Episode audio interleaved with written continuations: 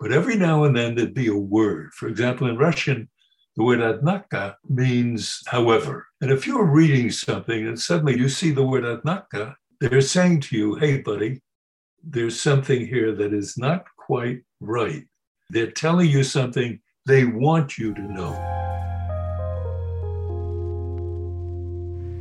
Marvin Kalb is an award winning reporter who worked for over 30 years at CBS News and NBC News.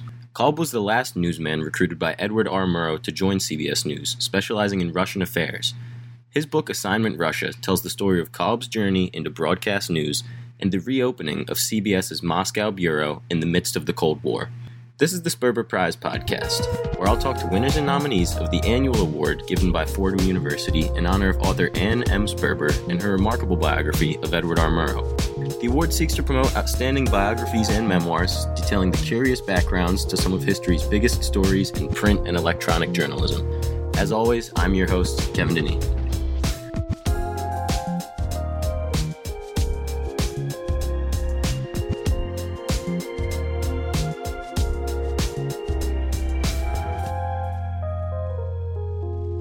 Joining me today is Mr. Marvin Kalb, award winning reporter for CBS and NBC News and the author of the book we're looking at today, Assignment Russia. Uh, Mr. Kalb, how are you doing? I'm doing just fine, Kevin. Nice to be with you. Great to have you. Um, so, first things first, this is, I think, your 17th book of your career, right? That is right, yes. But the second, that is a memoir. The second, that's a memoir. The first memoir was was called The Year I Was Peter the Great, and that came out about three years ago, I guess. But you've been studying Russia since, I believe, your senior year of college. That is correct. What really drove you to focus on Russia for the your whole career? Well, Russia had a lot of competition in my life at that time, but it was college time. It was um, oh, five or six years after the end of World War II. It was a time of economic prosperity in the United States a time of joy, so many soldiers coming back, but sadness that so many could not come back. And I was searching for a line of work that would satisfy me long term. And there were three possibilities. One was to be a teacher, which I had always wanted to be. Two was to be a lawyer, which is what my father wanted me to be. and the third was journalism because my brother was already in journalism. Bernard Kalb, he was a foreign correspondent for the New York Times. And he would bring a lot of Times people home for dinner. And I would sit there as a kid listening to their exciting stories about what they covered, wartime, big political stories. It was very exciting. And when I was finishing college at the City College of New York, I was sort of torn in these three directions because I didn't know quite what kind of graduate work to do. And I decided that I would go, I was accepted, happily accepted, um, at the Harvard Russian Research Center. And that set me on a career toward a PhD in Russian history. So that if I were to be a teacher, I would need that. If I were to be a journalist, I would need that. If I were to be a lawyer, no, I would not need it. And that was the first break. I dropped the idea of being a lawyer. And so I started studying Russian language, history, culture, literature, and it was fascinating. And at that time, the tail end of the 1940s into the 1950s, both nations, Russia, the Soviet Union, and the United States, were on parallel tracks but very definitely in strong, sometimes severe competition with each other. I found the story to be incredibly exciting. In 1956, I was given the opportunity to work in Moscow for the State Department for a year.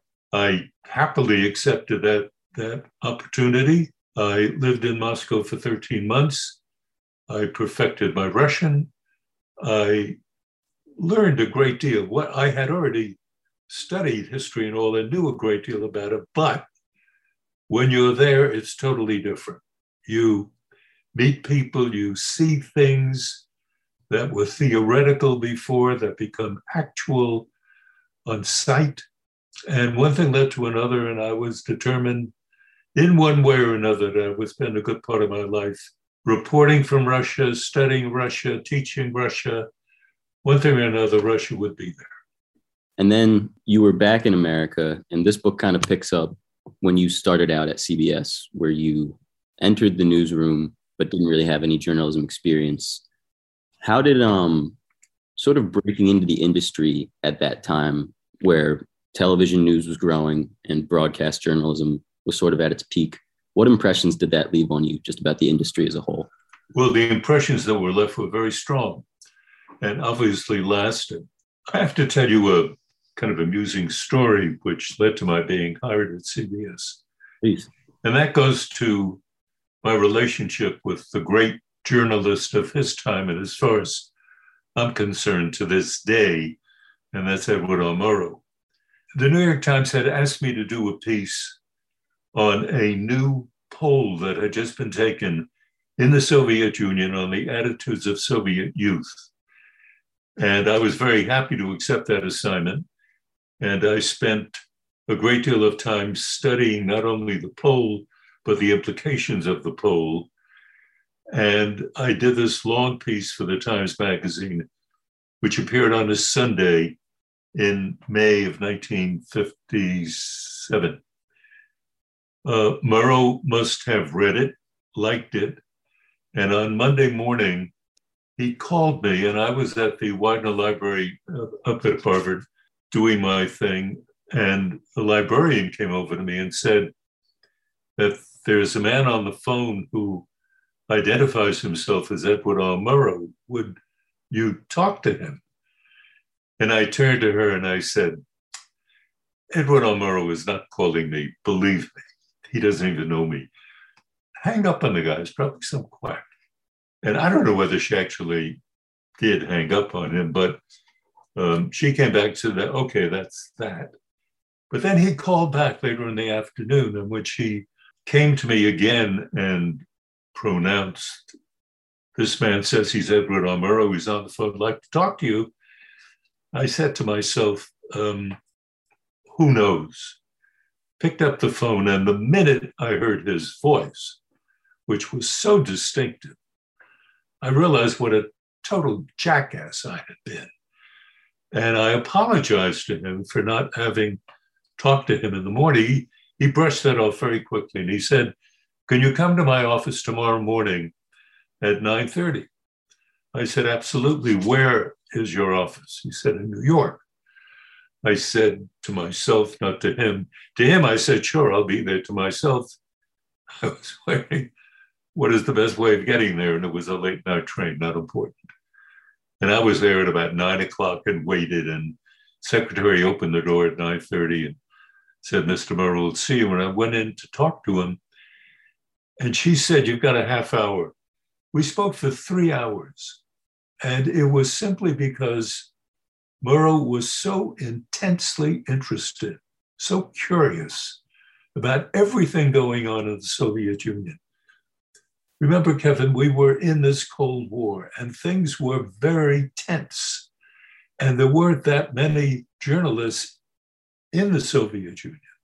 So the bits and pieces that you got out of Russia were very valuable, they were prized. And Murrow was asking questions about uh, Soviet youth, their religion. Do they have um, what kind of relationships do they have with friends, parents, church, uh, university, uh, everything. He wanted to know everything. And I was truly honored to be in a position of telling him everything that I knew anyway, that I had picked up both in my studies and in the Soviet Union. And after three hours, he put his arm around me and he said, Thank you so much for this. By the way, how would you like to work for CBS? It took me, Kevin, about two and a half seconds to say, yes, sir. I'd be absolutely delighted to do that. And out the window went my career as a professor of Russian history, and I was welcomed into the world of Murrow's type of journalism, which I respected at the time and since have seen absolutely no reason to back away from that form of journalism, that respect for truth, that kind of courage and decency that went into his pursuit of knowledge and information that he passed on to the American people. So I started long windedly, I'm saying to you, I started at CBS. I was in an overnight shift. I came in at midnight, left at eight in the morning. I worked for WCBS Radio, which is the local affiliate of the CBS network. And my job was to write hourly newscasts. And I'd never done that in my life. And nobody was there at the very beginning to tell me how to do this. And I was vamping. And in the middle of the night, by the way, there was not another soul there with me. I was alone, totally inexperienced. I mean, I did know about Russia, but I didn't know about real professional journalism. And at about five o'clock in the morning, a jolly, chubby man came in with a New York Yankees cap. A man named Hal Turkel was a great editor. And I had written a newscast that started with bulletin from New Delhi, India. 37 people died today when a boat capsized in the Ganges. And Hal looked at that and then looked at me and he said, Supposing you were a New Yorker, you lived in Queens, and you got up at four in the morning and you turned on the five o'clock news to find out what? You wanted to find out about the weather, who the Yankees were pitching that day, uh, what was going on, where who's picking up the garbage. That's what you wanted to know, not anything from India. That was my first lesson. Who's reading you? Who's listening to you? What's the point of what you're saying? And Hal explained that to me. And over after the first couple of weeks, I really did get it. I did commentaries for Murrow. I did commentaries for Blair Clark, who was the man who did a wonderful program called The World Tonight, uh, which was a 15 minute news program at eight o'clock at night. And it went largely for analytics. And so I did that. I got absorbed in a news story that was developing, in my opinion, but I couldn't sell it to anybody until two or three years later. And that was the early split between Russia and communist China. And nobody would believe me. My scholar friends up at Harvard didn't believe me. Friends of mine from the State Department, who, whom I had met at the US Embassy in Moscow, didn't believe me. And I was certain that something was going on. It just didn't, their newspapers, which reflected the views of the communist parties of Russia and China, were beginning to say different things. Anyway, I decided in 1959. Uh, I was, I think that I described this in the book in some detail. In 1959, I was given an opportunity to get a fellowship at Columbia for one year as a CBS fellow. And there were eight or nine of us that were selected each year. I was selected, and I used that time, that year, to travel all around the world searching for people who knew about China, who knew about Russia, uh, experts, wherever they could be. I went and I spent four months just bouncing all over the world. It was great fun. It also taught me a great deal about journalism and the mix of journalism and scholarship to me, good journalism is good scholarship. And the idea that journalism is the first draft of history strikes me as right. That's about right. And I went all over the place. And then I wrote a second book. My first one came out in 58. In 59, I wrote it into 60, and it came out in 61, which was uh, called Dragon in the Kremlin, which was the study of the way in which the Russian Chinese alliance was beginning to fracture apart. It was incredibly exciting. And in May of 1960, and again, I described this in the book in detail, CBS sent me to Moscow to reopen the CBS Bureau. Um, I stopped in Paris on the way for a summit meeting, which never quite took place. I was very lucky and got an exclusive interview with Khrushchev in Paris, um, which, by the way, when you get into journalism, if you're not there already, getting an exclusive with the leader of the opposition country, not a bad way to start. and I was very lucky. It just happened. Um, and then we, my wife and I, went into Moscow, reopened the bureau, and and that was just as exciting as it could be. I'm glad you brought up how you were able to find that breakdown of the Chinese Russian relationship um, just from reading the newspapers, because it seemed like that was a big reason that Murrow picked you because you had an ability to read the Soviet press, which came through differently than traditional American press. Um, there were a lot of different meanings. Can you talk a little about just how you had to approach reading Soviet press and pulling the important info from it? Before I got that job at the US Embassy in Moscow, I was going on for my PhD and I was studying contemporary Soviet life. And so it flowed naturally that I would read the Soviet press for research purposes. Then the job I had in Moscow literally was to read the Soviet press every day and to translate it. And so I became pretty good, not only at translating the Soviet press, but at understanding the way in which Soviet journalism told stories. And, it, and it was, for the most part, communist jargon. And you could just read through it very quickly. But every now and then there'd be a word. For example, in Russian, the word adnaka means um, however. And if you're reading something and suddenly that, you see the word adnaka, they're saying to you, hey, buddy, there's something here that is not quite right. And they would tell you something different from the established party line, but nevertheless sanctioned by the party. They're telling you something they want you to know that there is a problem here.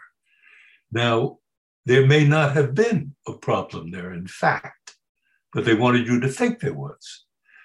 And so I, you know, if you do this every day, you get fairly good at it. And I got fairly good at this. And when I then joined CBS, though it was not part of my responsibility at all, I nevertheless did that in my spare time.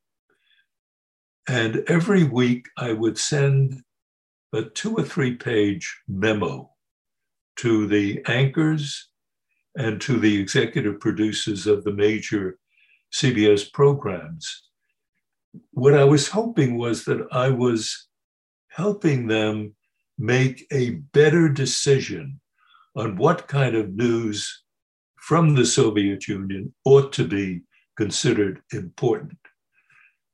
And we lived at that time, Kevin, at a time in network life when people took that very seriously. And I was very lucky that they did. If I were to do that today, I have a feeling they'd throw me out as somebody, not one of the boys, kind of doing his thing. But in Murrow's day, that was appreciated. And that was, I think, one of the reasons that they sent me to Moscow, also because I'd lived there, I'd been there, I knew the language. And so it was not a huge gamble on their part. There was a gamble in one respect and it was very important.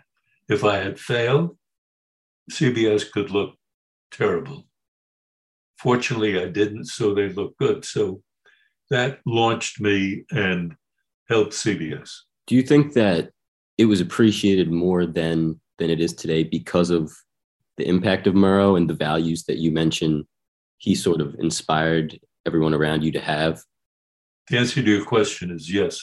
Look, I remember the CBS newsroom in 1957, 8, 9, and, and then I went to Moscow and went overseas.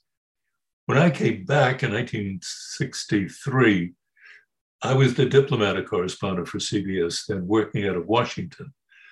The Washington Bureau was fantastic. It was an unbelievable bureau. It lasted for about 10 or 15 years. In the 1970s, television news began to change. In the 1980s, it changed very dramatically with the rise of CNN and totally different mindset, the new technology, the rise of the internet in the 90s. Everything in a revolutionary way changed the business changed the ethics, changed the underlying drive of the industry. And today, there are magnificent reporters. Let me be very, very clear about that. There are terrific journalists. Look at what's happening in Ukraine now. They are doing a phenomenal job, but it's different. And it's different because of the technology and the ethical standards of the industry. Mm-hmm. So, back to Russia, real quick. Um, back to the book, but you mentioned earlier in the interview and in the book that everything coming out of Russia is very much controlled by what they want you to hear. And then you also mentioned that the Russian point of view is based on ideological conformity, basically, all throughout the country. How did you navigate that as a reporter going into some interviews where you know kind of what you're going to get because it's just all aligned with these ideologies? Well, that's true.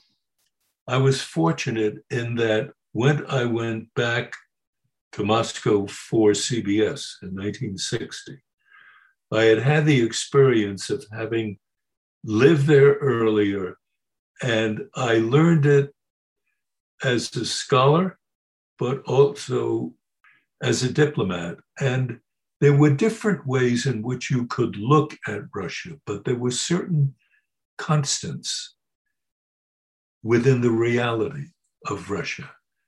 And that is that the people are incredibly talented, many of them very nice. But the government is unbelievably cruel and backward. And that was true when I first went there in 56, and it certainly is true today. As a journalist, you have to first understand the environment in which facts like mushrooms grow and which of those mushrooms you're going to pick, which are reliable, which will give the viewer or the listener in my case at CBS, which would give them their best chance of understanding the reality of what I'm trying to convey. And you have to use language that is honest in, in your description of Soviet reality, but language that is understandable to your audience like the guy who gets up at four o'clock in the morning in Queens is not interested in the boat capsizing in the Ganges. He wants to find out who's pitching for the Yankees. You have to find out what your audience is, what is of interest, of value, and importance, and convey that as best you can. And if at all possible, don't do it on the basis of a clock. Do it on the basis of your comfort, no matter how long it takes to get it right. Because you can get a story first and get it wrong. And sometimes it's better if you get a story second. That'll give you a little more time to go back and check with your sources to make sure what you're saying is as close to reality as you can get it. Do you think the strength of that reporting commanded more respect from the American public then? Without any question, the answer is yes. uh, the American public at that time came to respect the sort of reporting that people like Murrow, and of course Murrow himself, provided to them.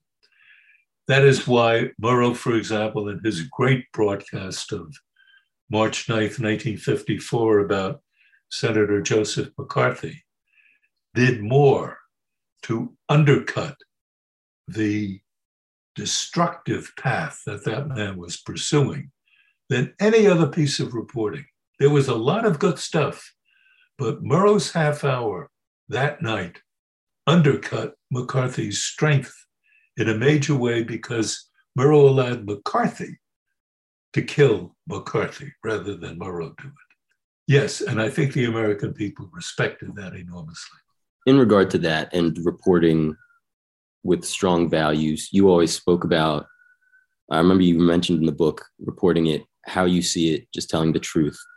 Now, at the time in Russia, obviously they were controlling things you say. You mentioned that the KGB was pretty much everywhere, reading what you wrote, listening to what you said.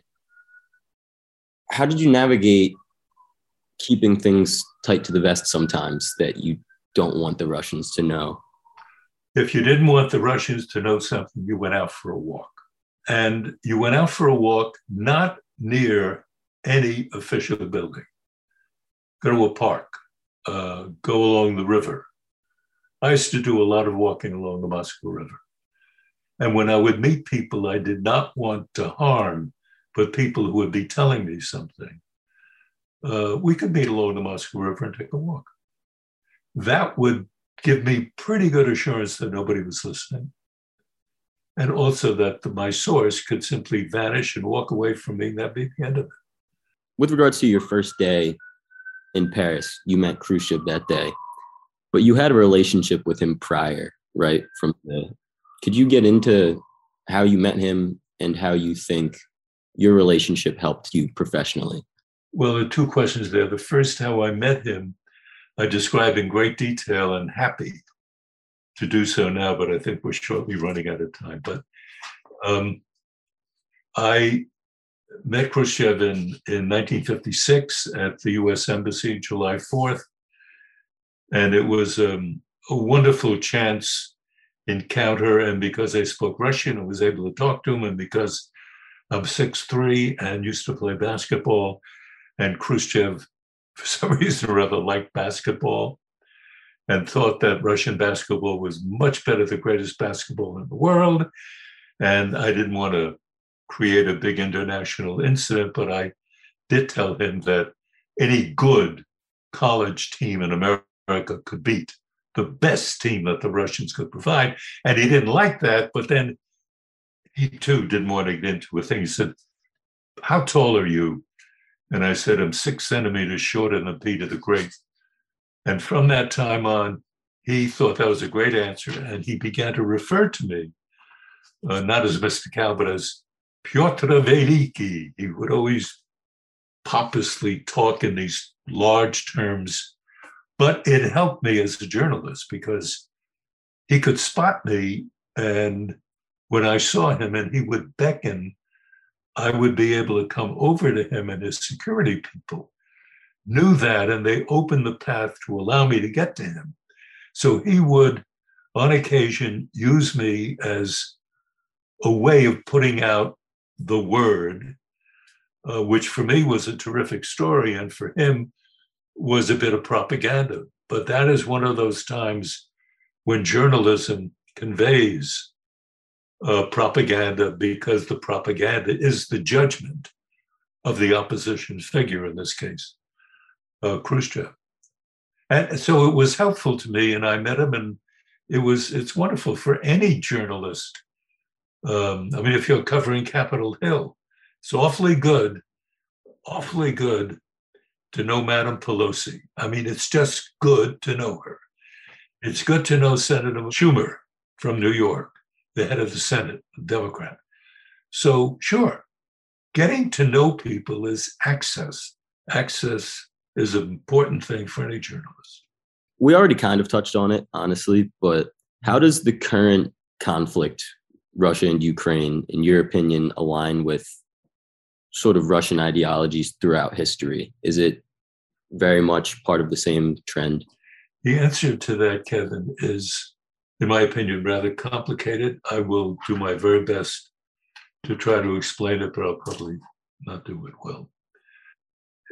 In Russian history, if you are a Russian, you think of Russian history as that which has taken place in the vast plain that runs from what is today Poland all the way to China on the other side of Asia.